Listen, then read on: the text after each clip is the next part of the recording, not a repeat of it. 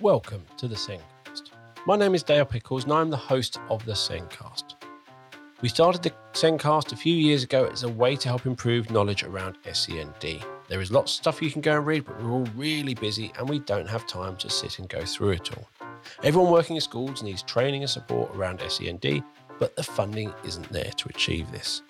We created the Sendcast trying to help solve that problem, to help make schools more inclusive, to help teachers be teachers of SEND, and to help support staff be more aware.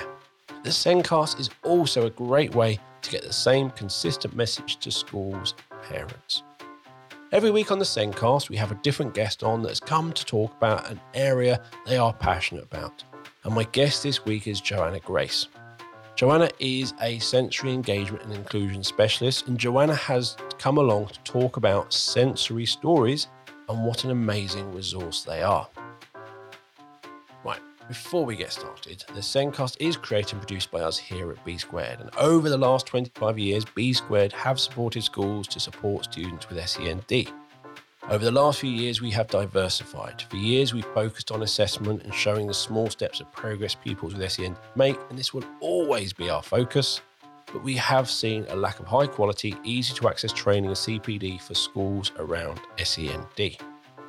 Our online CPD offering, Training for Education, started three years ago with Virtual SEND Conference, but now includes a range of training courses as well as our conferences. You can find out more about our conferences and training courses by going to the Training for Education website, www.trainingforeducation.com. At the end of the episode, I'll be sharing an exclusive Sendcast discount code, so keep listening. Let's get on with the podcast.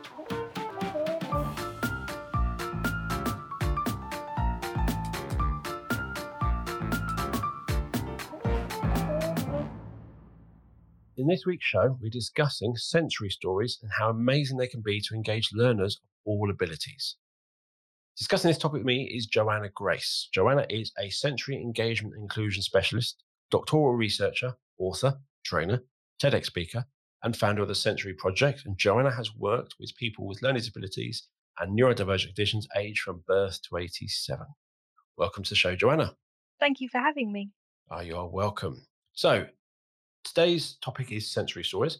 And social stories have been hugely popular for years and seen them used in lots of different places. Sensory stories don't seem to have the same popularity. As I mentioned just before we started recording, I Googled them in a group I'm in and I couldn't find anything on them. That could have been Facebook's algorithm or something. But so let's start with the basics. What are sensory stories? Well, I suppose sensory stories are the hidden gem of special education. And I think of them as being hugely popular. So I was surprised you didn't find any in your group. But that's probably because the people that I meet know about sensory stories because they book me because I wrote a book about sensory stories. So it's a skewed perception. They are, oh gosh, where to start? I think I am their number one fan.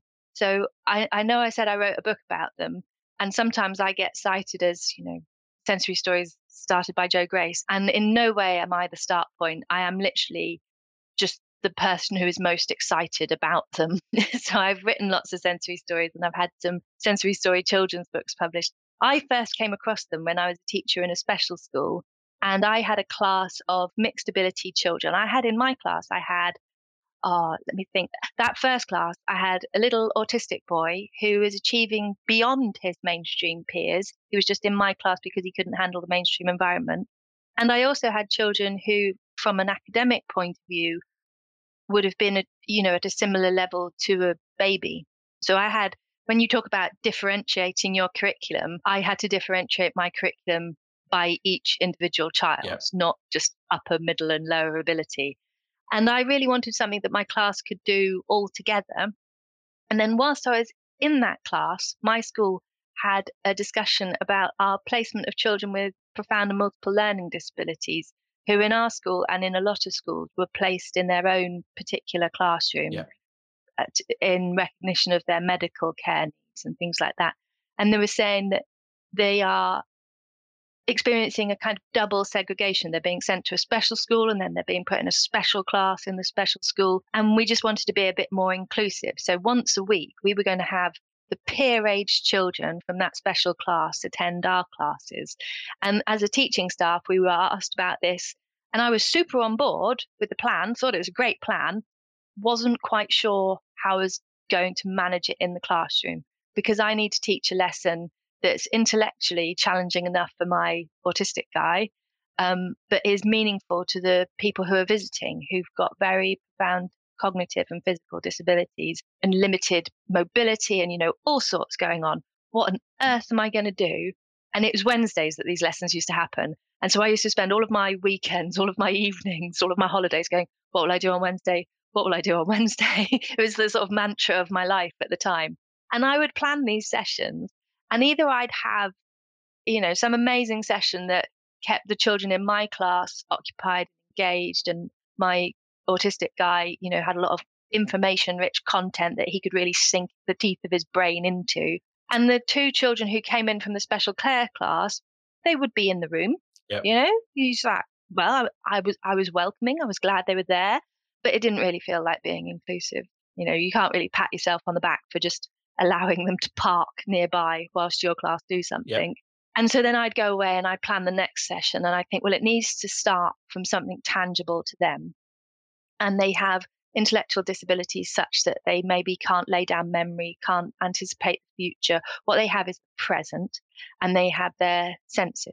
So I need to engage with them in a sensory and I plan these wonderful sensory sessions and that sort of thing really tickles my boat because I love playing with like cardboard boxes and junk and you go out into your shed and find something that feels really interesting or something that smells really odd and I'd cut, build my lesson around these things and I'd create something that was really engaging for them but I would lose the attention of my more intellectually capable learners and so it continued I, I was I was, I was just, I'm just sort of hesitating to wonder whether to tell you what actually used to happen. What actually used to happen is that one child in my class used to take off all his clothes and run away if the lessons weren't interesting.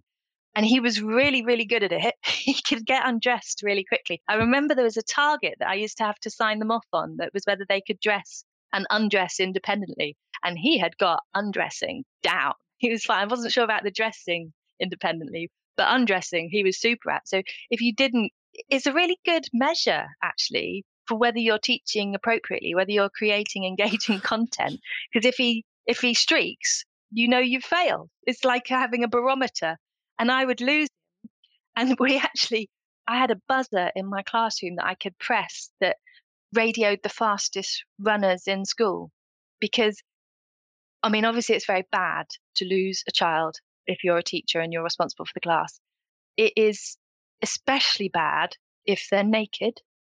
And it is much worse if they're disabled, because by the time you've lost a naked disabled child, you're hitting sort of local news level, aren't you? And then he used to run to the road because he was very interested in cars. So if you lose a naked disabled child in traffic, you will be hitting, you'll be the headline of the Sun, won't you? And so as a school, we were very keen that this not happen. And so I'd press the button and the fastest runners, which all worked in the upper school with the children who've got longer legs, they wouldn't chase after him. They'd run up to the road and then kind of bring him back from there. It was a PR strategy mostly. And so it was really important for me to work out what to do on Wednesdays. And one of the other teachers in the school I'm really good at creative practice and I'm good at engaging with differently able people, but I'm pretty rubbish at working as part of a team. So I hadn't actually mentioned to anybody that I was struggling with Wednesdays. And the teacher in the class next door to me noticed, probably because the number of times she'd seen the streaker go past her window. And she said, Joe, have you ever tried a sensory story? And she handed me this box with a sensory story in. And it was like you know, it's like that hallelujah moment yeah. that ah, here, here is the answer. Here is the thing. This is this, and they were extraordinary because I could tell a sensory story to my whole class. Everybody was engaged, and that that particular class represents a really huge spectrum of abilities. And since then, I've told sensory story. I've told them at universities, to, you know, not special needs universities, just straight at universities. I've done them in mother and toddler groups. I've the whole gamut. You can get anybody in sensory story if it's if it's a well crafted one. And we could tell that sensory story and we could all be in that story together. And so I felt like we were connected as a class. That was that was an inclusive moment. And then I'd give them different activities to do, and everybody would go away and do an activity appropriate to them. And then we'd come back at the end and we'd share the story again. And from that point on, I think I taught every lesson. It, like PE was done through sensory stories, RE, cooking, everything, everything was a sensory story. And it would be really neat if I said, you know, so I did that. And then I set up the Sensory Stories Project, which is the first of the sensory projects. The gap between those things happening is about 11 years. And within that gap, I read up on lots of the research to do with the senses and engagement to do with storytelling. And so I got more informed and I, you know, met new more children and had different classes and worked in different settings so that I could bring more to it. But your question was, what's a sensory story? I've got a better um, question now. So, better question now. Well, it is this wonderful hallelujah moment. A sensory story is concise text. So they typically have about eight to 10 sentences in them. And that concise text is partnered with rich and relevant sensory information. And the, the richness is really key. What was your better question? Did he stop streaking? yeah, I, I, lost him considerably less often. Yeah. That's good. Yeah. That's good. I don't imagine he stopped streaking completely. It's a talent. Yes, something he, will find a use for it somewhere. I remember going to a school um, and I was in the head teacher's office and he had this really long drive, really long drive. he goes, I like this school. The drive's really long. We can get in the car and get to the gate before they can. Oh. and he goes, yeah. a good day is when I don't see a child run down that hill. Well, it's a very clear communication, isn't it? It is. You are not holding my attention. I don't like it here. I do not like clothes. Yes. These are all perfectly valid things to be saying. But it is, you sit there going, yeah, I've never really taken that into consideration. And the number of schools, though, over the last couple of years who've had to deal with children running out, not just the classroom, but off property, and yeah, how resourceful they are. That's what they. That's what they were really going. Yeah, he's actually learned where the wheelie bins are and how to get on top of the bins and over that fence. Yeah. So yeah, fascinating the resources. Anyway, we're moving off topic here. Oh yeah. Okay. I, I think just to put, I was a new teacher then, and I was only reacting to that behaviour after it happened, and I quite often witness conversations online normally to do with more extreme behavior, to do with violent behavior and things like that, where people are working out what to do, how to hold people, how to punish people, how to put um, deterrence in place, isn't it? Not punish, it's deterrence. All of that stuff is all just a really clear communication that something different should have happened before. Yes. half half the amount of time spent thinking about what to do before saves you an awful lot of trouble, but you don't have many entertaining stories. No, no. I think yeah, I don't know. Um, someone Finton. I think one of them was Power of Mood. How your mood and how your expectation around that, how that has an impact on situations. So saying someone to head teacher raises anxiety, more likely to kick off. Yeah. Actually, you make the weather in your classroom. Yeah. So all this stuff, and it was really fascinating to listen to it. And there's he's done a lot, and there's lots of people talking about how the typical way of doing things generally makes things worse. And yeah. if you're seeing the behavior then, actually the cause was much, much, much earlier. It frightens me when the conversations around that put it on child. I, I, read conversations where people are saying, you know, these kids with special needs are getting worse, or these kids with, you know, I, I, you don't know what my job is like because I have to deal with these children, you know, and it's that bit of the conversation is these children. It's like there's some sort of special phenomenon going on, and that just because you have a learning disability or a neurodivergent condition, that you're in some way different in that regard. And I think if I was to imagine what sort of situation I would have to be in to be stressed enough to run away, that's how we should respond. It shouldn't be, oh, he's got a learning disability, so he ran away. It's like, oh my goodness, he was that stressed. Because it still means the same thing, doesn't it? Yes. Yeah. And we were, as a school, we were just guarding against, you know, appearing in the Sun when the reaction should have been something much more significant for that little boy. Yeah, but there's so many schools. Uh, I read things, and I we someone we did we did a tweet when we were doing one of our conferences, and uh, Lorraine Petersen shared there was a slide doing the number of pupils with SEND who are permanently excluded, and we put that up. Yeah, and the comments that went, which came quite quickly, were so negative. It's, oh, yeah, funny that all our SEND children are the ones excluded. It seems to be all the ones who are going to be, we, we put the SEND label on just to make them feel better. Wow. And you, you all this literally just not going, like, oh, so what's your job? And look at it. And it's somebody who goes around the country teaching people how to teach English. And they're like, you just don't get it. You don't get that for that person to do this, what would it take for you to do that? Yeah, that's it. It means the same that we're the label that you need as well as the label that describes the difference is human. And and that one comes first, doesn't it?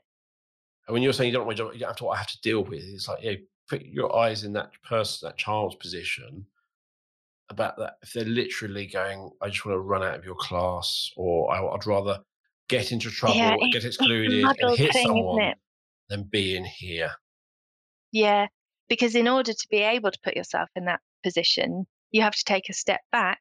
And teaching is currently such a pressured and stressful profession yeah. that who has the time or the mental capacity to take that step back? I, I work globally now. And so I watch how education systems run in different countries, and it's very big differences in different countries. And I'm very carefully not mentioning the names of any countries, just like I wouldn't mention children's names. But there are setups that are so clearly exacerbating problems. And the people within those setups believe that this is normal and believe that this is because the children are the way that they are. And they won't get the chance to take that step back and take a bigger view. And I, in that classroom, you know, I'm sat here saying, you know, you should do these things. But in the classroom, I didn't because I was trying to work out what to do on Wednesdays. I was that was filling all my time. I wasn't thinking, oh, he's running away. Wonder why he's running away. I was just thinking that's what that kid does. That kid runs away. That's his thing.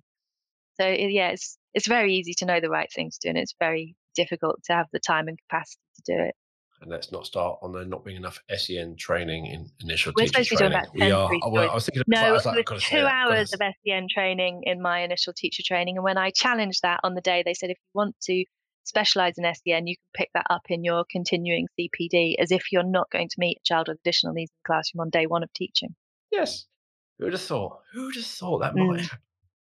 So sensory stories. Let's get back to the topic. Yeah. Let's get back to sensory so stories. So sensory stories, yes. So you talked about there being sort of eight to ten lies, concise text, and then sensory yep. material to go alongside. Yeah. So what are you talking about? That sensory material. What are we talking about? So I talk about rich sensory stimulation and relevant. So the relevant bit is easy. It's got to be relevant to part of the text that it's about. It's no good just having a great sensory experience and chucking it in anywhere. Um, the richness of a sensory experience it's, I mean, obviously everything is sensory. So another thing that your listeners might have come across is story sacks.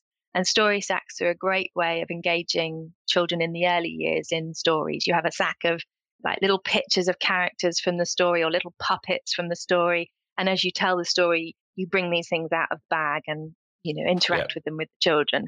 And they're just that sort of reveal of them coming out of the bag makes them curious, engaged, and it adds something to it. And it's lovely um, and they're brilliant and they're a great resource. They're not a sensory story because sometimes people will do a sensory story and it'll be like uh, a story about a cat, and so they put a cuddly toy cat into the box that's going to be their sensory resource and go, "This is the sensory experience." Like, what is that? Is that a visual experience? Because that's just a splodge of black. You know, there's no reason why my eyes are going to look at that. If I'm in a typical classroom, my eyes are far more likely to be drawn to the, you know, the bright painting on the wall or the neon strip overhead or, you know, something flashing by the window. There's no visual reason why I would look at that splodge of black. There's an intellectual reason. I would look at that splodge of black because I recognize that it's a representational object that represents an animal that exists in the real world. And it's that animal that exists in the real world that this fictional animal within the story is about. That's pretty abstract. That's a massive, it's a massive cognitive task. Most typically developing little children aren't getting that. They just think you're telling a story about the cat that you're holding. And for a child who's not necessarily able to understand language or who has intellectual differences, that's just, yeah, you're not going to get that. So visually, it's got to draw the attention of your vision or fill your whole vision. You know, something like a piece of colored cellophane that you look through, everything you see changes when you look through a piece of color. It's a massive visual experience. Yep. So I want, when I'm auditioning sensory experiences for their richness, that's my, um, It's it goes a bit Monty Python because it's like the two things and then it's the three. Um, it it it's got to draw the attention of the sense, or it's got to fill a whole sense. And then if I slipped into a few more, I I do also always look for developmentally relevant sensory experiences because all of our senses have a development that they go through and the stuff from early sensory development is easier for our brain to process than the stuff from later on. So, like if you think of the senses as being a curriculum, Yep. if I was going to teach you math, I'd start out with counting and then I'd do adding and, you know, I'd build you up to multiplication and trigonometry and abstract differentiation or something with just letters later on. Yep. And if I want you to be able to do a piece of um, algebra, I don't start out with the algebra because you'd never get it. I start out with counting and I work you towards it. And so for some of the children that I work with, they are still on that journey and it's important that I pick something that they can access. And for other children who have sensory processing differences or sensory processing disorder, knowing where things are on that journey is really useful for finding experiences that can either be calming or reassuring or understanding why some experiences are bothering them and others aren't. It's like a, it's a nice tool if you're being a sensory detective. So I look for yeah stuff that draws the attention of a sense, stuff that fills a whole sense, and and stuff that's developmentally good. And I also try always to use stuff that's cheap or free, because I think if you're doing inclusive stuff but you're using something somebody else can't afford, how, how inclusive you're being. So yeah, my shed, I have a sensory shed out in the back garden and it's full of things that other people would put in their recycling. I was going to ask. I'm literally picturing you in like a big thing where he had all those toys around him, and pl- he gets to play with them as an adult. I was about to say, do you have a place where you go to where you just play with them? And you've already answered my question. Yeah, yeah, the sensory shed. They are all out in the shed, not in the house. Um, but yeah. So you go literally go, oh, this will be good. And do you do that thing where you go Well, out? I can go through and yeah, just sort of there's boxes, things on the shelf. And recently, because obviously we're recording this at the still within a global pandemic, when people have been losing their sense of smell due to coronavirus, the regaining of your sense of smell after illness is something that's been studied previously. And so there are studies that show that if you practice smelling, even when you can't smell, it gets you sort of back up and running quicker than if you just wait for it to come back. And there are particular smells that are useful for that. It's like like smell exercise.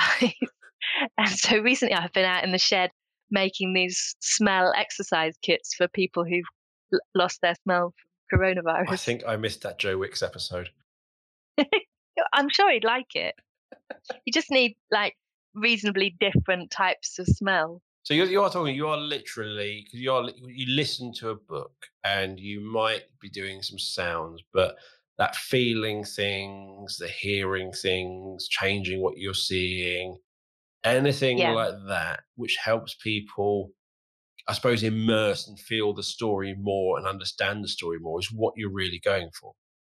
Yeah. So for my stories that I create on the sensory projects, I share the sensory stimulation in a monosensory way across a multi-sensory story. So at any one time, you will be being asked to smell. Yep. Or you will be being asked to look, or you'll be being asked to hear. I won't be asking you to do those things all at once. Yep. And there's lots of lovely sensory equipment, and different equipment is useful for different people. So you might have a resource in your classroom that I've got some things in the shed that like light up and play a song and jump around. So they're sort of threefold sensory and they're super engaging. And for somebody who needs a lot of stimulation to connect, Yeah. they're really useful. But for a lot of people, it's too much. And although it's really interesting, it doesn't get you to an emotional state that you want in your classroom. It just gets you frantic. Um, for some of the learners that I work with, they've got very complicated brains and they might have capacity across all their sensory systems, but only have processing capacity to manage the information from one or two at a time. Yeah.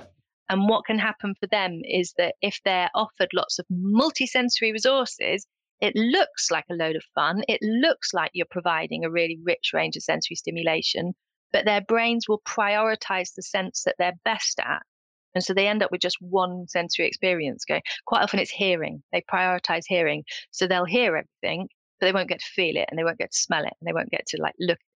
Whereas if I provide it in a monosensory way, they get to have all the different sensory experiences. So that's that's that end of the spectrum, as it were. Yeah.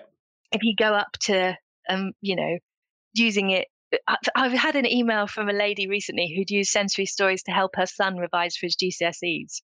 And she said all the subjects that he did sensory stories in, he did better at than the subjects where she hadn't been able to make him a sensory story. And that's that was such a like a brilliant little example because what happens in your brain when you have a sensory experience is it activates i'm waving my hands around and we're on a podcast it activates the you know the different processing parts in your head yeah and the more sensory you're learning, the more parts of your brain like switch on to it. And so, quite literally, the more the more of your brain is involved in your learning, and the more of your brain you can get invested in your learning, then the more of your brain is there to remember it. And you think about the lessons you remember from school yourself; they'll be like the ones with the Bunsen burner in, right? They're the ones that had a sort of multisensory element to them, it's just easier to pay attention and engage with a sensory object. And so the stories act like a really gorgeous mnemonic for a topic. So I have a sensory story called The Birth of a Star, and it is told in seven sentences. So it's a really short one and it is scientifically accurate. And I had some physicists help me write it really like top level people. Um, so I know it's scientifically accurate. And it tells how stars are formed in stellar nurseries. And the sensory experiences that accompany it also convey the science of that story. So the, the first bit is the um, hydrogen clouds that stars are formed from. And the sensory experience is a, a big handful of confetti thrown up. And so it's an interesting visual experience because it fills your vision, it moves, it's different colors. Sometimes I make it out of white hole punchings and fluoresce it under UV light because you can buy just like a little three pound UV light bulb yep. and screw it into a standard fitting, and then it looks like a firework going off. And from a scientific perspective, the dispersal of the particles in the confetti cloud is very similar to the dispersal of particles in the hydrogen cloud. So you have a visually accurate representation of what's going on in the hydrogen clouds. And then the next part is about the gravitational pull as the clouds of dust all fall together.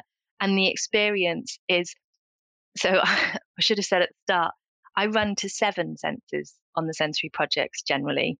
People know the famous five. Yeah. So I, I generally include your vestibular and your proprioceptive sense as well once you start dealing in subconscious senses, it's a bit like gateway drugs and it's very easy to slide into more. so quite often now I'm on to eight. Um, I get into Twitter chats with people who go, Do you realize there's nine sensory systems? Do you realize there's 11 sensory systems? Like, yeah, I do. But I've only got 10 sentences to tell a story in. So it's no use to me if there's 11 sense- senses because I'm trying to cover all of the senses in a sensory story. But if, if you want to be technical about it, you have 33 sets of neurons that control your senses. So arguably, you've got 33 senses. Um, but uh, sorry, I was doing the gravitational pull, which is we just pull on a piece of bungee cord, and that actually stimulates your proprioceptive sense because it puts resistance through your muscles. So it gives you information about where your body is in space. And the meaning of that word pull, I would argue, is there more in that sensory experience than it is in the four letters that we ascribe to it. Yes. Because you're feeling the meaning. And that gives you access to sort of a deeper understanding of what's being talked about when you're talking about these abstract concepts, this, this gravitational pull outlet somewhere in space, and you pull it down. And, and so the story goes on. But like, I've run that story as a whole term's worth of science, taking it sentence by sentence. So for the first sentence about the hydrogen gas clouds, that's particle theory that you're dealing with there. And if you start at a sensory level and differentiate up for particle theory, you can cover you know you can you can do that thing that people always do with solids liquids and gases where you get the children to hold hands and stand close together and they're a solid and then you shake somebody a bit and they move apart a bit and they're a liquid and then you tell them to run and somebody lets go of hands and they become a gas you can do that sort of thing you can get my um I, I used to teach some um, superbly intelligent autistic students. I could have sent them off and said, go and research particle theory online. And they'd have come back telling me stuff I could never understand, be like, yeah, sounds like you're on topic. That's fine. Um, you can study it and you can bring it all the way back round to the sensory and just chuck a load of ball pebbles across the floor. You're still watching particle theory happen. And the fascinating thing for me is the scientists that helped me to write that story, some of them are currently physicists who are pushing forth the boundaries of our knowledge. You know, these are guys who work in the Max Planck Institute. They're studying um, at, at the edge of human understanding, and the experiments that they run look very like the sensory end of things. It's it's it's not like it's a line that goes straight. It's a loop that comes back round. Because one of them, his experiment, is he has um, grains of sand that he's handpicked under a microscope, like two million particles of sand that it's taken him half a year to just pick out under a microscope to make sure they're all about the same size. He has them in a little perspex box, perspex box and he shakes it up and down and watches what happens. And he's been doing that for nine years, shaking the sand up and down and watching what happens. And like, if you have little people who are willing to do repetitive stuff and watch it really closely, you have top level experimental physicists, you know, that that's what science is at its fundamental level. It's about looking and listening and watching and observing our environment. It is sensory. And so you, you take each of those sentences and you study it in richer detail. And by the time you get to the end of term, everybody can tell the story by heart. It's only seven sentences long and you remember it, sticks in your brain because you've had the visual experience, you've had the touch experience, you've had all those things that go with it. And it connects up to all of that other learning. And so you can see the mum who made her son revision materials, GCSE revision materials that were sensory stories, you can see why it would work because he would go into that exam hall and remember that sensory story and then connect it all out. So yeah, it has those are the two ends of the scale, and then there's a like a middle end, which middle bit, which would be people who struggle with language, and there's a particular utility then, or people who have sensory differences. There'd be another utility. I'm just watching you sort of nod and smile at me. I warned you, I am their number one fan. I think they're brilliant. And I'm so surprised that people didn't know about them in the in the SENCO forums. I am just sitting here loving watching you be so passionate. And all the little bits I wanted to say you've hit on because as you said, we think of sensory stories and sensory stuff as PMLD, as the complex, yeah. because they can't access reading, writing. Uh, we have to do it this way. And then yeah. once they can read and write, we'll stop that. Yes. So you often so- see that. And um, Dr. Susie Nyman, who I think we had a three way conversation at the TES show on last day, yeah. you came along. She, we, we've done the multi, she's a very multi-sensory at sixth form level. And the way she does it, yeah. she gets sweets involved. She does this balloon. She made a balloon digestive system on the podcast. She drew the heart. She's doing it at sixth form. So it's what I really love about it is it's making people realize that this benefits everyone. It's not a yeah. just for PMLD. You know, well, I don't have anyone at that level, so I don't need to do this. Is actually this benefits all. And we had um uh, and it's fun. Yes. We had Al Start on who does music and it's the songs which get stuck in your head with a rhythm yeah. Yeah. that will help you learn things. Because I think you learn nursery rhymes, it's the phonology, it's the rhythm of the words which helps you remember them, which helps. So when you yeah. have that song, you have that rhythm, it's stuck in your head. And if you're doing that, so all these sensories, the more we do it, the easier the learning is. Yeah. We met at the TES SEN conference and I did a a seminar for them a few years before we met that was called Sensory Strategies for All. And I co presented it with a teacher friend of mine who teaches in a really posh private school, teaching a, like a Hogwarts type place. He teaches math, maths A level. And I did a little intro to our seminar. It was it was in the huge auditorium. We were fully booked, and I don't know, there'd been some mess up on tickets. So we had like two extra rows of people who just sat cross legged on the floor. Wow. We were so booked out. People were really interested.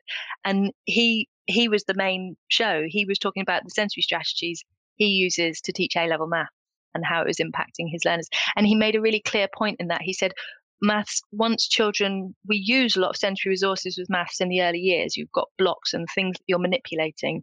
And as soon as children grasp the abstract concept, we take them away. But if you continue to use them, there is deeper learning to be had from continuing to manipulate them and things like that. And it's yeah, it's it's a great thing. It is. Because we, we, you see, I, I'm very much, I like putting what I learn into context, where generally I'm thinking it in something I'm to do. So although I, I'm not physically doing it, I'm literally watching myself do it visually in my head. So I'm literally, going, oh, so I do this. So I don't, I can't just sit there and listen to information. I have to do something with it.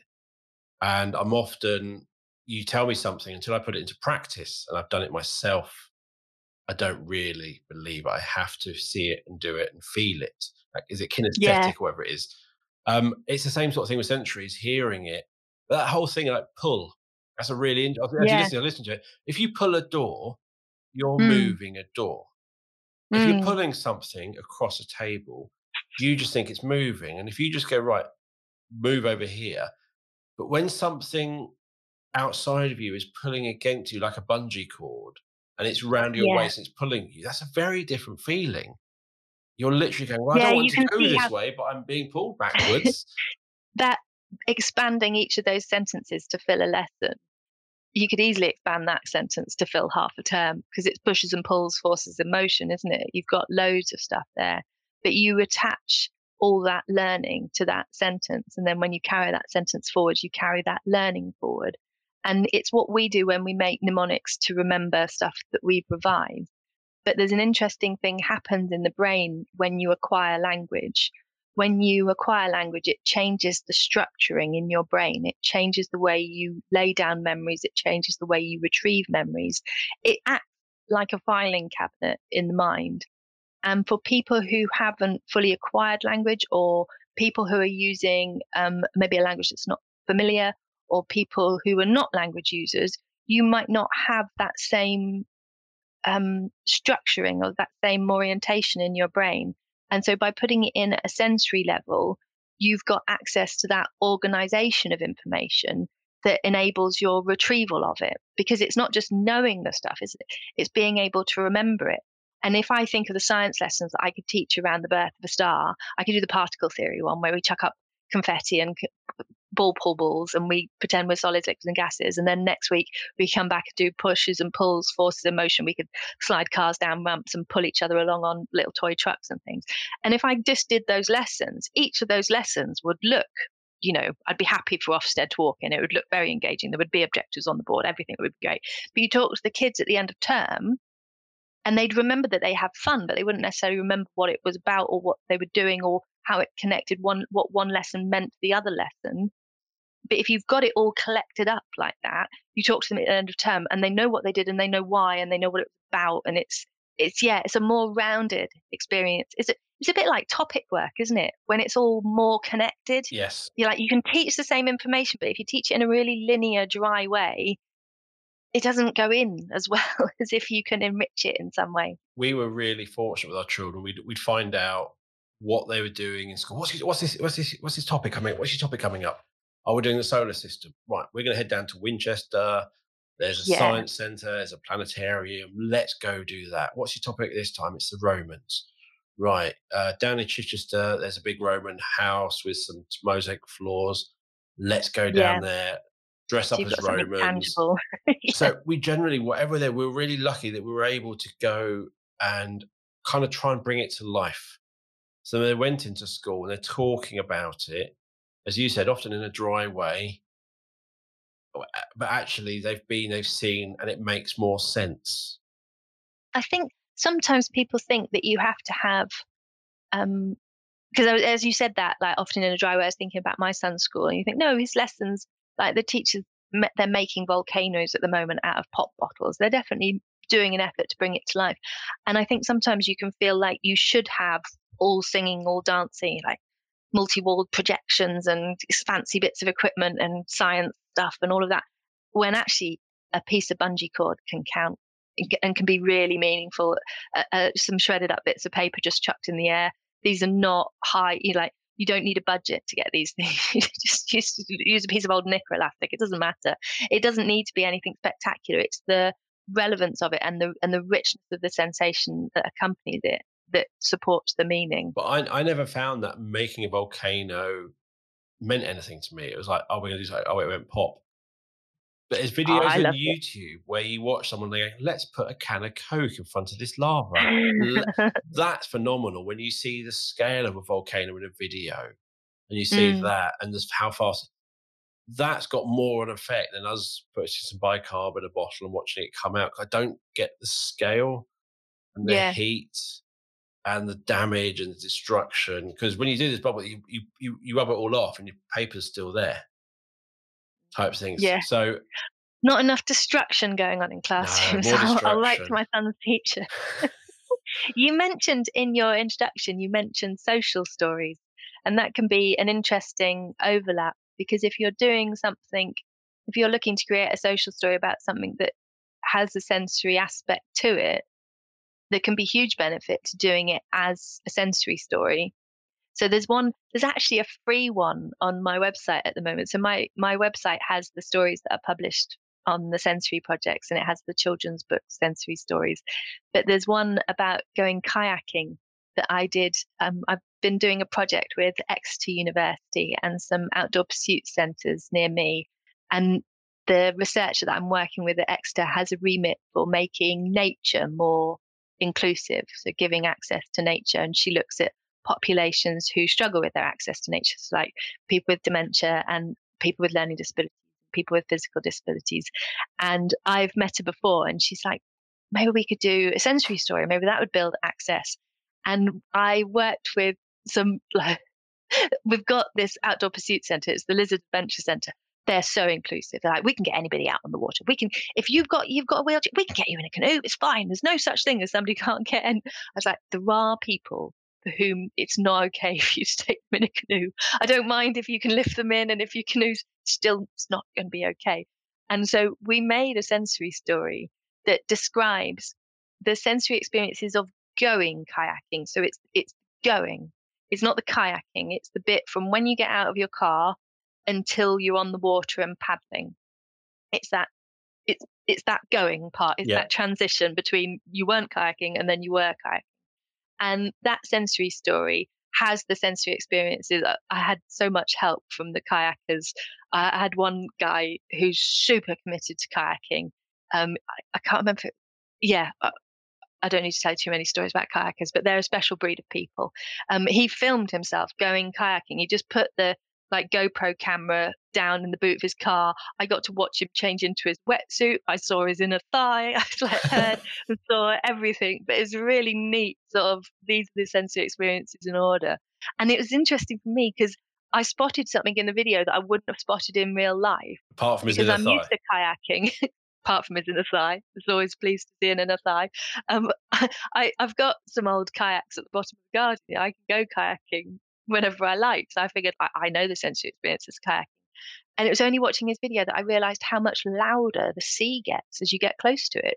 I, it's not something I've noticed in real life. When you got out of his car, you could hear the sea in the background, and as you walk down the beach, it's like, whoa, you can really hear the sea. And you think, I'm not somebody who's particularly sensitive to the auditory world. There are aspects of the auditory world that I'm sensitive to, but I would never have noticed that. But somebody with sensory differences, that would be a big deal for. And so we created this series of sensory experiences that are just, there's no storytelling and it is just literally these are what you will experience and this is the order that you experience them in. And for the people who can't go kayaking, who really genuinely can't go kayaking, even if you are the Lizard Adventure Centre, that story provides the sensory experience of going kayaking when they can't access it. But we're also using it with people who struggle with um, sensory differences for whom those sensory differences might be a barrier to access for kayaking. So, like, there's a 14 year old lad at a secondary school near me, and it's a mainstream secondary, and he's all right. Uh, I mean, he's not having a happy time at school, but he's basically okay at school. And then once a year, their school does activities week where they take, they come off curriculum and they do all sorts of exciting, fun activities, and he's supposed to enjoy it. And for him, it's a total freak out situation because suddenly once a year, everything changes. And he is not okay with that. Nothing is normal. Nothing is predictable. It's a very stressful week for him. And his family do a lot of like outdoor pursuits. They're very nature based people. And last year, or it might have been the year before, because lockdown does funny things to your brain, um, they took him windsurfing. He was supposed to go windsurfing for the day and they took they like bust them to the beach. They got them through the bit where they're supposed to put on the wetsuits. Just he totally freaked out and was shut on the bus for the day, taken home to his mum in disgrace. He's been, you know, he's been really difficult. And she said, Well, you know he has a diagnosis of autism, you know he has sensory differences. What provision did you put in place? And they went, Well, he was just naughty. Like, no, it's a big ask to go to like an outdoor pursuit center, put on wet, cold wetsuits. As some nobody likes that as a sensory experience. That's that's really asking a lot. And we did the kayaking sensory story with him. It's like you're going to go kayaking. You're going to put wetsuits smell a particular way. You know, yes. you're going to wear a wetsuit. We can prep them. You know, can he have a dry wetsuit to put on because it's bigger ask to put on a wet wetsuit. And and so and then one of the experiences in that story is the feel of the wet sand on your feet as you walk down the beach. And that was the one he flipped out at. He just he's like, oh, I can't can't handle that. Can't ha- no, not doing it. And you're like, ah, I bet that was the point at windsurfing where he lost it and got put back on the bus. You say say to him, well, you can do it with your socks on if you like. Yeah, all right. And he can walk on the sand, but so he just needs that little bit of information to go to school. When you take him kayaking, dry wetsuit, please, and he can leave his socks on. And if they make those adjustments, those are not, you know, reasonable adjustments don't have to be expensive. Just the understanding of that counts. It doesn't cost anything to do that. Well, if somebody will have to dry the wetsuit. somebody has to take a bit of time to dry the wetsuit. Dry wetsuit socks on. I hope he gets to go kayaking this time. That will create the access. So you're you can use sensory stories to remove sensory barriers to access. That's brilliant. And, and other things. And it is just that thing when people go, oh, it's actually no, you got you have to pick it apart. What are the steps and what you yeah. would just discount as a neurotypical person as just do this. And I used to go sailing, and if you wore a wetsuit one day and put it on the following morning, nothing else can really Different describe putting on a wet wetsuit. Oh, yeah, that's grim. it's it's literally it's you know you get wet wet tea towel, put it on your leg. Yeah, it kind of yeah. sticks to you. It's a whole wet body tea. thing, mm. and you mm. have to put it on. You literally it's have cold. to. They smell funny, sli- and it's not easy to pull up because it's wet, so it's even harder to pull up and it's easier to deal with that in the story in the con like that story was shared with him at home so he can sit on his own sofa and it can proceed at a pace that he's comfortable with and he can stop doing the story and walk away and go to the kitchen and get a drink and come back rather than trying to teach him to manage that experience on the beach as it's happening so it's the rehearsal for it. it's the things it's like social story it's what you would do you would read the social story in advance of the situation happening and then you proceed like that and I learned I hated putting on wet wetsuits, so I always made sure I you as soon as I got home, I hung my wetsuit up. so it is. So it, what we generally typical people, you as an adult, you can make choices, you can make decisions. You're kind of aware which which um what you don't like, and you might analyze it after. afterwards. Going, I didn't like that. I won't do that again. Most of these young children don't have those skills. They don't have those communication skills. They don't know how to present that. Um, yeah, it was something I can't remember where I got it from, but it was a fascinating thing. I was someone on the podcast. It is every time a child does something, they're generally doing it for the first time, and we expect them to get it right. Yeah. I think that the other thing is your sensory experiences are primary. You can't. I, I think the only place as a society that we recognize that we sense things differently is with food. Like if you invite people to dinner, you ask them, "Is there anything you like?" Don't like. You don't assume that they will have the same experience of taste that you have. Yeah. But we will happily assume that across the other senses. Right? The the one is the the loudness of your music as a teenager, isn't it? That music is too loud. It's dark in here. Let's put some lights on. We we sort of rule on the other senses, and if you are somebody who perceives the world in a sensorially different way, there isn't anything. Oh, this is a t- it's a slight tangent, but it's um it's it, it's a, it's a bugbear of mine.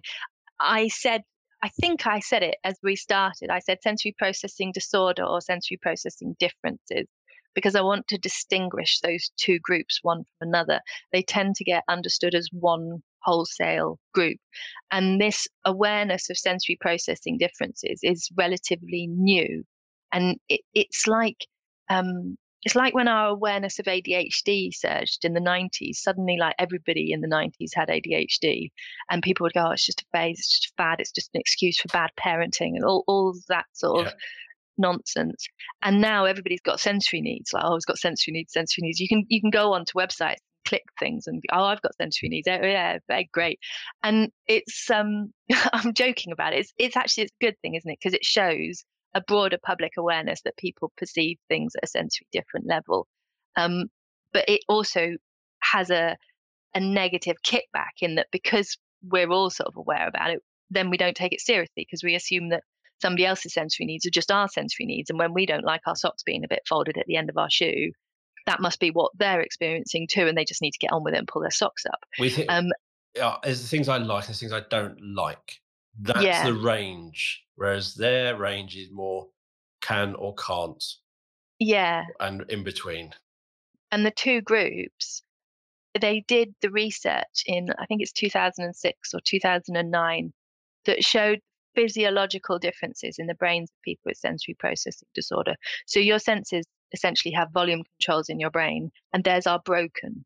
Like they're set too high, they're set too low, or they're like too greasy, they slide around. And there is it's a physical difference, just as not having a leg is a physical difference. There's nothing that they can do about that that is how it's going to be. And I recognize that the brain is neuroplastic, so it's not quite as straightforward as not having a leg, but the brain is nowhere near as neuroplastic as it gets made out to be, especially not when you're older. Um, so they have a physiological difference. I'd be willing to bet, and this is me speculating. Normally, when I talk about things, it's because I've read research about something and I can evidence it somewhere. This is a speculation if you took all the people currently identified as having sensory needs and looked for that difference in the brain, I think you'd find only a small fraction of them have it. Which is not to say that the others don't have sensory needs. I just think the needs stem from a different place. And then this is something that we were talking about um, earlier w- with the development of the senses. You have a development that your sensory systems run through, and your later sensory skills are founded on your early skills, just as your ability to do algebra is founded on your ability to count. If you've missed one of your early skills, your later processing can be a bit I I met a kid like this. I met I I used to have a job inspecting schools for their provision for children with special needs and disabilities. And I was in one of these schools as an inspector and I had I had a very um, I wasn't like an Ofsted inspector, and I was not old enough to do that. I was just there for the SEN kids, um, and I used to have a, a my my way of doing it was just go in and keep quiet and seem pleasant and hope people would tell me stuff rather than go in and be all like inspectorial and ask them questions. Yep. And after I'd been there for a while, the staff thought I was friendly, and they said, "We've got this kid in year nine, and his maths is we can't work out what's going wrong with his maths." And what was happening was that some days he was doing his maths just right, like he was doing long division and setting it all out right, getting the right answer. And some days he was getting it spectacularly wrong. And they were like, he's concentrating on both. It's not like he's messing around on that day. We've watched him in lessons. It's just some days he gets it and some days he doesn't. And because on the days when he got it, they could see that he under, they're like, we don't know what we haven't taught him because he can do it. Look, he knows all the steps. Here he is doing it on Tuesday and then on like Thursday he's off and I sat with that kid for a couple of days. And my theory, and obviously I can't test this, he didn't have a concept of number. You know, it's before counting in your development maths. It's the understanding of how muchness the number is. It's like one and many. It's what ch- people do with children in the early years, where they've got one thing and then lots of things. Or those counting systems that you hear about where, with tribes that go one, two, three, many. It, it's it's the how muchness of number. And so for him, numbers were all the same muchness. So when he did five times five is 25, that was as plausible to him as five times five is two million and six. And so he couldn't evaluate his answers and check. Ah. And at a sensory level, if you've missed out on an underpinning bit of sensory development in your early childhood, your later processing can be out of whack. You know, sometimes it can be fine and sometimes it can be off. And so if you look at how the different senses develop, there are, there are like obvious things to point to. So we were talking about your proprioceptive sense, which is your awareness of where your body is in space. Yeah. That one is wired in through bold directional. Oh no, it's through the rough and tumble play of childhood. I was thinking of vestibular sense. Your vestibular sense is your sense of motion and balance, which is wired in through bold directional movement in childhood. It's going on swings, it's jumping on trampolines, it's rolling down a grassy bank, um, it's the spinning around, you know, twizzling yourself up on a swing and untwizzling yourself. That's what wires in that sense. If you've ever had a gadget phone and it needs you to set the compass, it gets you to tilt the phone backwards and forwards and like it's like that. It's the it's what we do. It's what we do with babies. We like rock them side to side. We push them forwards and backwards in the pram, and then you pass them to their daddies, and their daddies lob them up into the air, which is like in all other aspects of a baby's life, we treat them really, really carefully. But that thing of throwing babies into the air is done universally. Everybody who has a baby does that to it. It's part of the wiring in of that sense if you have had lots of those experiences in childhood, if you've been on lots of swings, if you've rolled down lots of grassy banks, if you've twizzled yourself up, your vestibular sense has had the chance to wire up. If you spent a lot of your childhood seated, so people who are wheelchair users, um, people who are playing a lot of computer games, people who have got a lot of screen time, and I'm not in any way against screen time. I'm a big um, internet know, geek. I love social media. I'm online all the time. It's just when that activity displaces other activities that you needed, then you'll have an issue. And so your later ability, your vestibular sense underpins your ability to sort of sit still. And your ability to sit still is intricately part of your ability to give visual in, in, attention. So, like when you're a little wiggly person on the carpet, you can't see what's happening on the board properly because your head's wobbling around all the time and you haven't had the chance. And they just sort of follow on from each other. And so the people who have sensory processing differences, what they need, what that kid who I met needed was the chance to go back and just play with muchness. Like, this is a lot of stuff, this is not much stuff.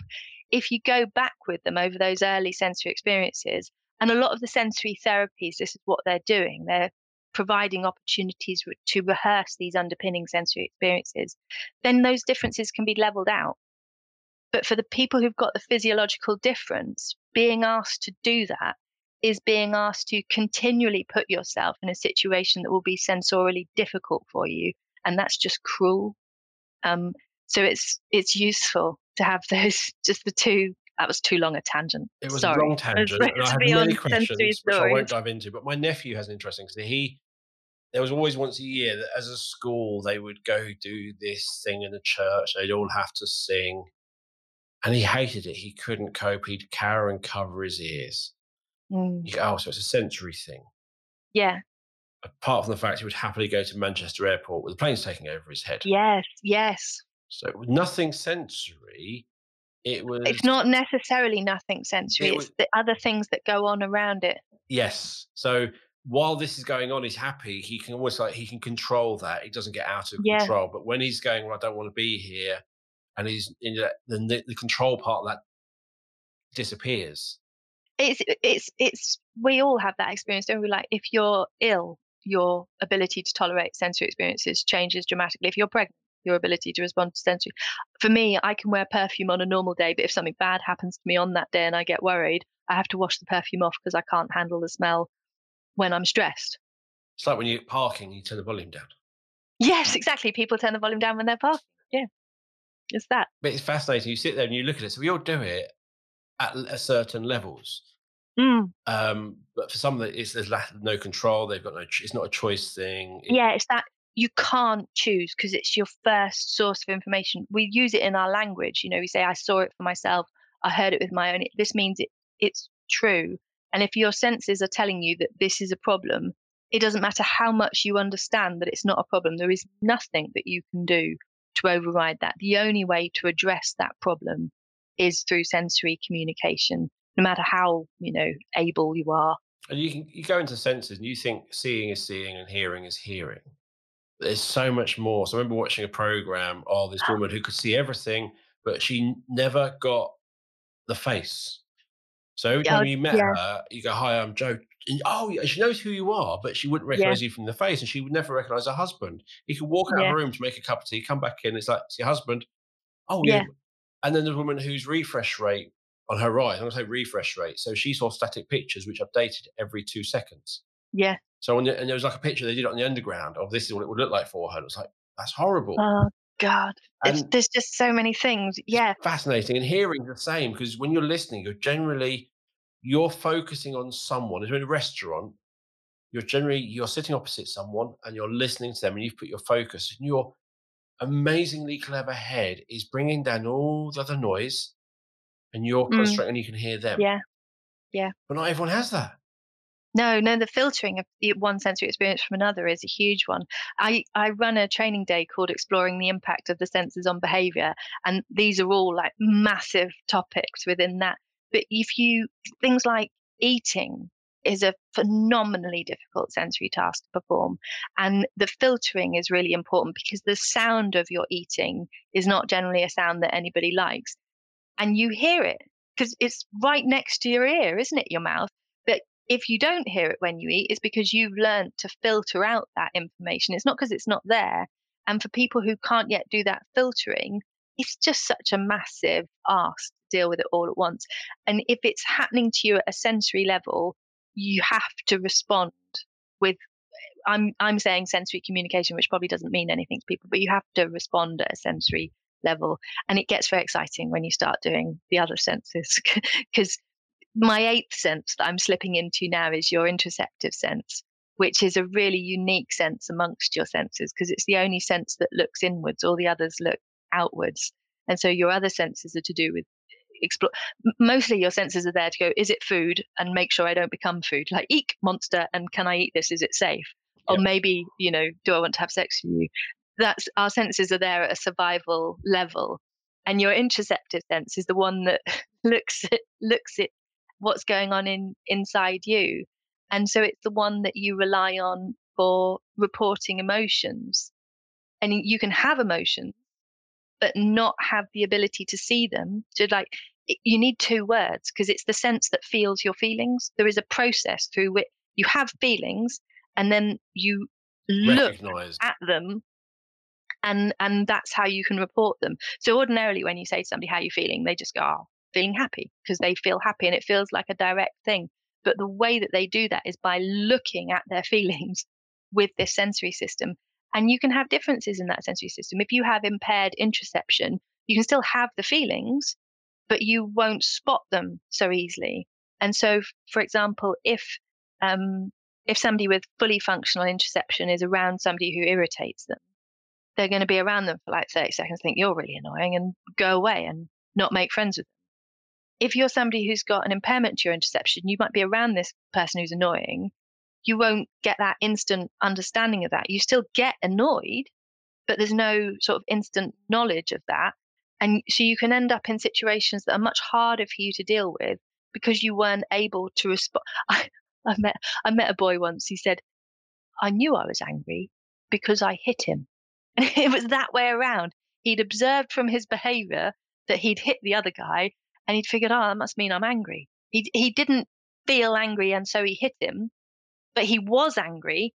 His his being angry was there without his feeling of being angry being there, and understanding that difference and how that's affecting people's emotional sort of responses and regulations, behavior, you know, is yeah, it's a really interesting. Because you can do that with like, if we think of stress, you Mm, don't always recognize when you're stressed no. until after you go, God, I was so stressed. But it's it's like that on a very much more primeval level, isn't it? The sense Yeah. you not being able to rec- you're not in the middle of it, you're stressed. You can't really stress, but you don't realize how stressed yeah, I'm wondering. you've got got rid of it. So you probably you wrote your book and you probably got quite stressed and you finished it and you went, Oh, oh, oh, this is a different feeling.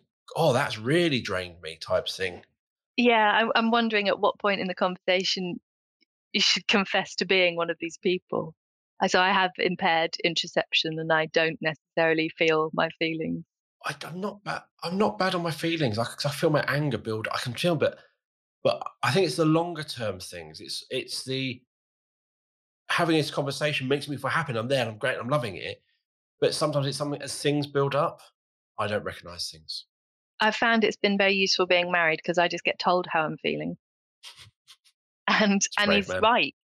No, no, he's he's realised that it's just useful because you would look at somebody and assume that they know, wouldn't you? Yeah. And he's realised that I don't know, so he just sort of lets me know, And then I can, you know, if, if you go two or three days and he's gone, you seem stressed today, you seem stressed. You're, do I? No, I feel fine. I feel fine. And you're like, oh, it's said that again. Must be something. You sort of have a look around and try and work out what it is. And then you can stop doing what it is before, before I was married. I used to regularly have to go to hospital to emergency admission things because, like many autistic people, the stress would manifest itself in different ways and it would come out in you have a lot of autistic children have problems with their gut and tummies and things like that and we know a lot more now how our mental health and physical health are connected and how our emotional well-being affects our physical health and affects our immunity and things like that and so literally just having somebody narrate my emotional landscape to me has saved the nhs loads of money. But it's just it's when you look at it and you've got to say, look, you're an adult, you're a teacher, I'm an adult. Yeah. My husband has to tell me how I'm feeling because I don't understand. Yeah. I'm a fully functioning yeah. adult, typically, yeah. yeah. But my husband has to, yeah. Yeah, now think of children. Yeah, you're assuming. I can imagine gets... me at secondary school. Me at secondary school, I got I got best grades in my year. I was a good little geek. I followed all the rules. I was very quiet. I was socially unaware. I didn't do any of the drinking or the, you know, none of the bad stuff because I was just just on my own, just thinking about things. If somebody could have told me what I was feeling, it would have been life changing.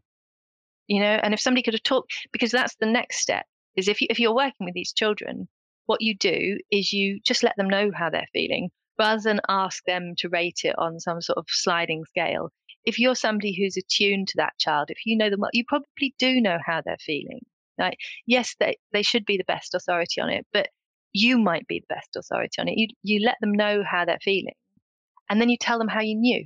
I can see that you're stressed because you're you're moving your movements are faster aren't they look have you noticed like you're not sitting down your shoulders are high up i can see that you're stressed because you've got put your hand here can you feel that you've got bumped here. You're frowning. I, you know, can you? I, I did it. I did it a different way around. I did a conference. I had so much fun. It was a, a conference for portage workers, and portage workers are the people who get to work with children with disabilities before they go to school. And they are some of the most twinkly eyed, lovely people you could meet. And I did this big conference with a load of portage workers, and I had such a fantastic day. And I caught the train to my husband's house because we didn't, uh, we, yeah we moved in together after we got married not before we got married like like old fashioned people. And i when i travel there at the end of an event he just sort of puts me on the sofa and gives me dinner. And he put me on the sofa switched the television on made me dinner because he's a lovely man. And um i was i got my fingers like dug into my cheeks as i was watching television. And bless him he must have waited a good five minutes before he went okay joe what are you doing And I was there with my fingers like dug right into the tops of my cheeks. And I looked at him and I hadn't even realized I was doing it. I've got, got my fingers in my cheeks like this. And I was thinking, oh, yeah, that is, that is weird. What? And I was like, oh, I know, I know what it is. I said, my face is too high up. it's because I was smiling. You know, when you've smiled so much that your face hurts. I was physically trying to pull my face back down. it's like I know that I know uh, that one. Yeah, and it, I wasn't. I I was I was there with my fingers digging into my cheeks and I hadn't noticed I was happy until he told me. But if you could teach me the external markers that you use to know how I'm feeling, and then you could habituate me to look out for those, you really what I should do if I was a responsible adult and wanted to look after my mental health a little better, I should sort of every time I go for a wee, I should just check the bathroom mirror and have a look at my face and see how I look.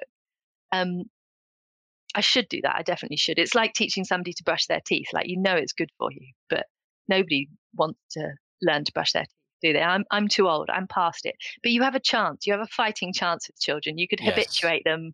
You know, teach them to brush their teeth, teach them to do an emotion check, and that is, uh, you know, a healthier outcome for your teeth and your emotional health in life. Oh, I love it. Love it. Lo- I love listening to you talk. It's like with such passion and such a range of experiences. So again, you're not just talking about the complex. You have mentioned complex, but you've also mentioned year nine maths. It's a huge range. Again, it's not something which is just affecting one small group of children. No, I, I cheesily believe it would be good for everybody. And I, the, the sensory engagement stuff, if you connect with your sensory world, there are some lovely mental health benefits from doing that. So, as teachers who are a stressed and anxious profession, if you did make a sensory story and you spent a bit of time like touching things and sniffing things, it's probably good for your mental health if you do it. I have found there are certain sounds and smells which make me feel happy. And it is, it's just random things. So we used to go sailing and we used to do lots of camping as a child. So when you have that umbrella up and you're out somewhere quiet and you hear the raindrops hitting the canvas, or you've got your hood up and you hear it, Yeah. just being somewhere like that just make me smile. Yeah. A lot of those things for people are sensory experiences from the early development of the senses. If you can find those ones, they are naturally sort of calming and reassuring. It's like a, a feeling of home that you get from your senses from those ones. And it's because your brain can access stimulation for little effort. It's Yes. like you like like with math, people will count to help themselves fall asleep. Easy to do, and the- your brain can understand it. No, very few people do algebra to help themselves fall asleep. And at a sensory level, it's the same sort of thing. The sensory experiences from the start of development are ones that tell you you're safe, you're home, is okay. It's like a warm fuzziness. So it can be useful for supporting people with their mental health. One of the sensory story children's books that I wrote was um, each of the children's books that I wrote had a different um, demographic that I was imagining when I chose their sensory resources. So one story is to do with resilience, and another story, the demographic that I was imagining were people in nurture groups. And I chose sensory experiences for that story that are all those sort of like warm, fuzzy, early ones. And smell too. You mentioned smell. Smell's another unusual sense. It's the only one processed by the limbic brain. So it's the only one processed by your emotional brain. The others are processed by the thalamus, which is your thinking brain. And so it tends to do an emotional time travel for people to happy memories. And that's the thing is it's amazing. So we were going somewhere and I was very busy with my, my head was very busy is how I describe it. I had lots going on. I'm thinking about stuff. And we got out the car, I put my my hood on, I put the hood up, and it all disappeared. And I just sat there listening to the rain going, it, it was just no conscious effort. I didn't. It, it happened. It just. It took me out of everything I was worrying about. And took me to this lovely little place where I just sat there. And I remember years ago, I was on. I can't remember the name of it. It was um, Sensory Company who do lots of TS shows. I can't remember the name of it. And we were at the Bett Show, and they had the big chair with wings, weighted wings. oh, wow. And I'm in the middle of this Bett show. She goes, sit in this chair. I said, why should you sit in it? It was a bit like a bean bag, but with in the middle, but Mm. with a, with a solid frame underneath. And then she put these wings over me, and I'm chatting to it. I was chatting to her. And as I'm chatting, about 10 minutes later, I suddenly went, I am so relaxed. Yeah. Yeah, I was in the Bett show Yeah. hugely busy place, hugely noisy, but the weight of the blanket on me Yeah. was overruling my other senses. It your sensory just- information is primary. There's you, the knowledge that you get from your senses counts above all the rest of it.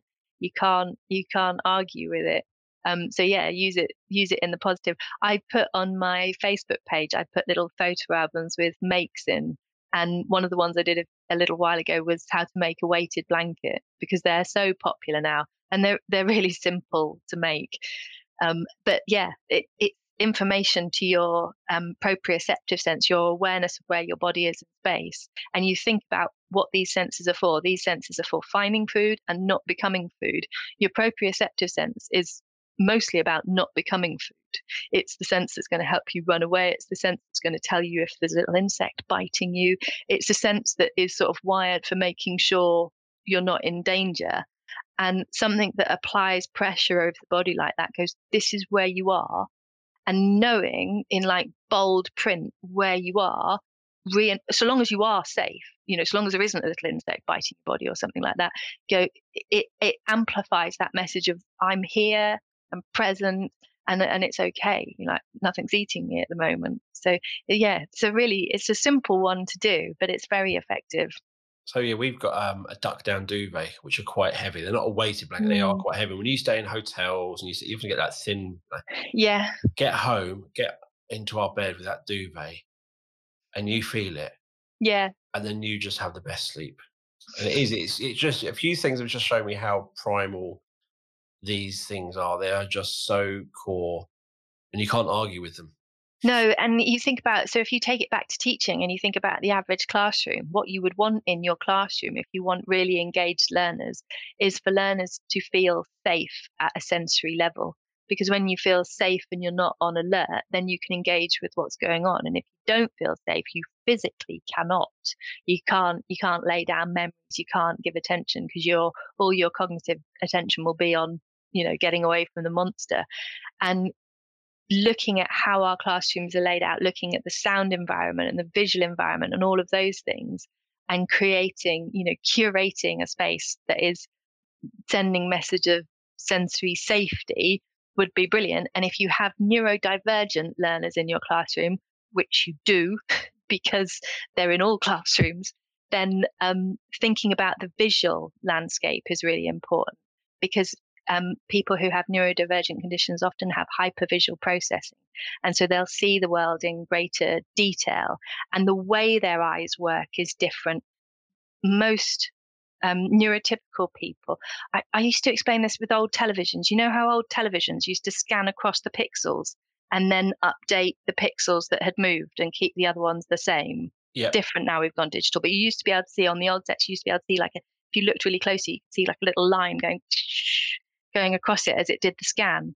So that's how neurotypical sight works. It scans across and it only updates the things that have moved. So it takes like it takes an image of the room and then it just deals with the stuff that changes and leaves the rest of it. So you see sometimes like magic tricks or something where there's like a giant cardboard gorilla in a room and nobody has noticed it. And it's because it'll be a room they're super familiar with yes. and their eyes just won't have bothered to look at that bit. They'll just be relying on the sort of template memory of that bit and only updating the moving bit. Whereas autistic people see everything every time. So it's a huge amount more energy is spent on vision and all those little bits of paper and notes that you have on your wall and the pictures and the, the posters that show the thing. They have to read all of that every time they look around. And that's not and a choice thing. Not, a, not choice a choice thing. thing. not happening. a choice thing. It just happens. Your visual um, cortex is like a third of your um, cerebral processing. So you're just massively draining processing capacity. If you could just make that wall nice and plain, all that capacity comes back to what they might be doing with their work, or all that capacity can now be used on coping with the social interactions that they might need more, you know, coping capacity to handle coping with the other aspect. There's no need for them to have to be doing all of that. You can just roller blinds, get like nice color, you want um, you either want early developmental, you probably want natural tones like dark greens or earthy browns, and just put roller blinds at the top of all your display boards and just pull them down for the teaching. Because some of the stuff you have to have up, don't you? Like you have to have your yeah. staff list or something mandatory to have it on the wall, but you, you're allowed to cover it, I think. We've gone on lots of tangents today, haven't we? Yes, yeah, sorry, I'm known for that. I wasn't expecting a kayaker's inner thigh to be part of that. I wasn't expecting it either. so I um, absolutely loved podcasting, loved learning about um, sensory stories. So I've done multi-sensory stuff, but yeah, hearing about it and just again making people think about how the power of it, how it embeds learning has been fabulous, and all the other conversations around sensory has been fascinating because you just think, yeah, you see, you hear. No, there's so many more things involved, yeah. and some control, some not control, some, as you said, um, some is different, some is um, difference or dis- disorder, dis- difference disorder. or disability. Yes. Yeah, disability. So that's all very different and has very big impacts. And just because you can doesn't mean everyone can. So you've given me some information to share. Um, you said you're going to send me something, so I'll chase you up on that afterwards. We've got some make put in the show notes which is your guide to sharing sensory stories. Oh, yes, that's free to download from my website. So if cool. my web address is there, I'll find the link there. and I'll put that in the show notes yeah. as well so people can find that easily. And you'll find and, the show notes. Go on, sorry. No, no, sorry. I was just going to say, as you can tell, I'm very happy to talk about sensory stories. So if anybody wants to send me a message on Facebook or something, I'll merrily chat to people about sensory stories. Excellent. So yeah, we'll share um, all that information and your contact details so you can get hold of her on Twitter or Facebook. Yeah. Um, and you'll find them in the show notes um, or you find them on the website. Thank you for listening. So if you haven't subscribed already, please subscribe. If you have no idea where to subscribe, go to our website, which is www.thesendcast.com, and you will find links to all the different podcast platforms on there. And if you're on social media, follow Joanne, but also follow us. We are at the Sendcast, and on Facebook we are the Sendcast, on Instagram the Sendcast. And if you listen to us through iTunes or Apple Podcasts, please leave us a review and let others know what you think. And before we go, um, once again, as usual, I'm going to remind you about Training for Education. This is our online CPD platform, which is a great way of getting SEND training to everyone in the school. And you'll find a number of the guests on the Sendcast are speakers at our virtual SEND conferences. Um, and uh, Joanne will be recording one for us later this year. Hopefully, that'll be really useful and really great. Training for Education, as I said, it's a great way to get CPD for all staff. It is cost effective but also extremely effective. And visit www.trainingforeducation.com for more information. And as an exclusive gift for Sendcast listeners, you can get 10% discount on the virtual Send conferences, future or past, by using the code SENDCAST10. So thank you for listening. We'll be back soon with another episode of the Sendcast. It's goodbye from me. Goodbye from me. Bye, everybody.